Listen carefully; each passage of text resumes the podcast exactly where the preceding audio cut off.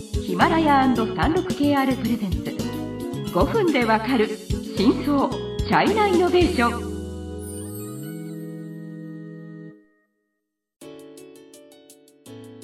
皆さんこんにちは。36KR ジャパンの委員です。日本経済新聞の山田です。はい今回は日本で広がるチャイナイノベーションシリーズの2回目ですね、はい、前回ではうんこう歴史的な背景段階的にこう実はこう中日交流っていうか、まあ、変わってきてるっていう話はしました、で以前はなんかこう日本から中国っていう一方的な、うんえー、と経済交流だったんですが、はい。まあ、大体2000年頃2000 2000まあそうですね、うん。2000年頃まあ2010 2000年頃から質がかなり中国良くなってはい。2010年頃にはまあ明らかに日本としても意識なんていうんですか？に中国にちゃんとしたテクノロジー企業があるっていうふうに思い始めた。そうですね。2010年になってからですね、うん。まあ、モバイルインターネットが、うん、ちょうどこう、えー、と盛り上がってきてはいる時期から、一応まあ日中双方向になったということです。そうですね。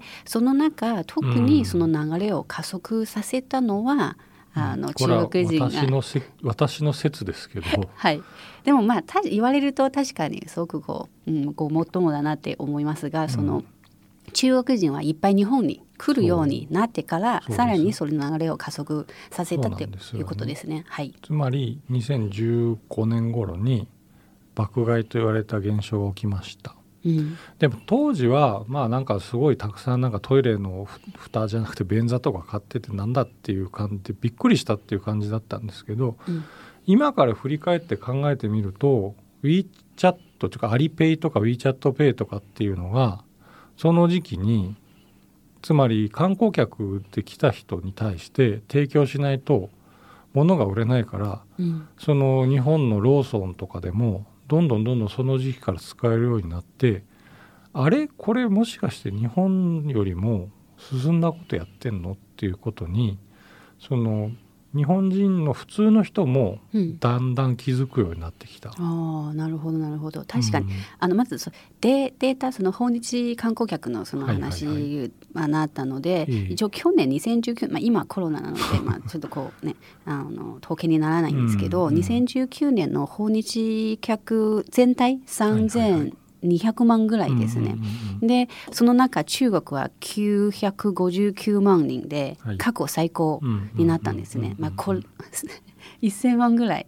うん。このぐらいはやっぱりこう日本に来てるっていうことではいはいはいはいでもちろんその来るようになってじゃあ中国ですごくみんな使い慣れてる、うん。こう電子決済のアリペイとかウはいはいェイチャットペイもはいはいはいもちろんねあのもうごく自然に、うん。うん日本でもこう使ってもらいたいはいしであと今までの番組でも、えー、とご紹介したこう TT 配車アプリの TT とかも、今多分日本人にっていうよりはまあその観光客にもうちょっとこう使いいまあなんていうかこう拾いやすくように、うんこう乗車できるようにはい。のサービスですし、うん。あと,、えー、とバイドゥはい。の国さんもいたようになんかこうやっぱり来たらバイドゥ地図とかも使うんじゃないですか。うん。だからまあちゃんとこう、えー、とローカル化にしてこう提供するっていう、うんつまりまあインバウンドに伴うネットサービスうん。それが、は結構やっぱ大きいと僕は思いますけどね。うん大きいと思います。うん。はい、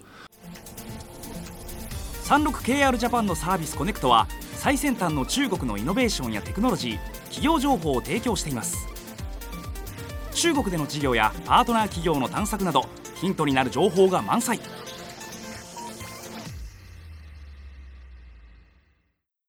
でそこでその中国はそういうものが広まってんだっていうのが日本人の間でも。でだから逆に日本の方が関心を持ち始めたっていうこともあるでしょう。そうですね。で以前あの、まあ、例として私もこの番組でご紹介したことはありますが、はい。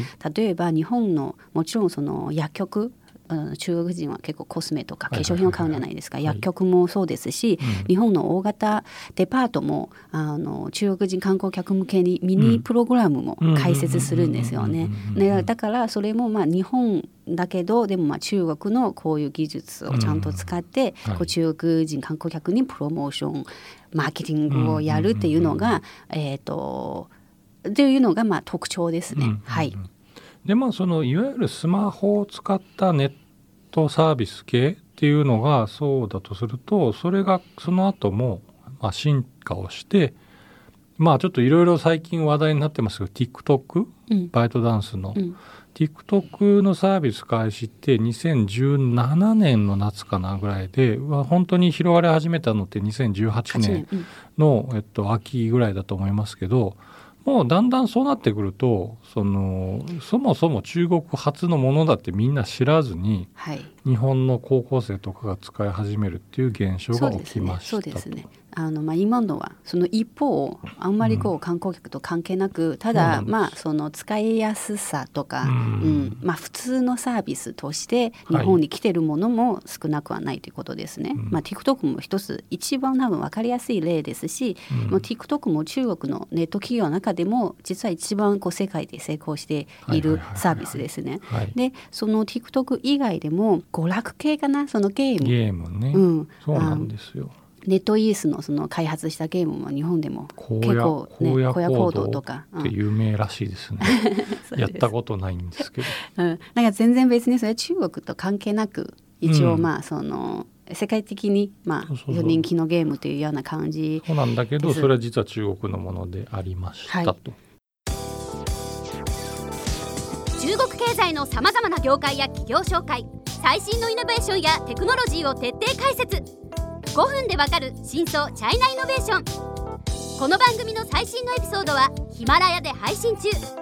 今すぐヒマラヤのアプリをダウンロードして要チェック。であとあの、まあ、ゲームの実況配信とか、うん。日本はあんまり今まではあんまり盛り上がらなかったんですけど、うんうんうんうん。それもまあ中国の実況 e スポーツですか？E スポいはいはい e スポーツそうですね。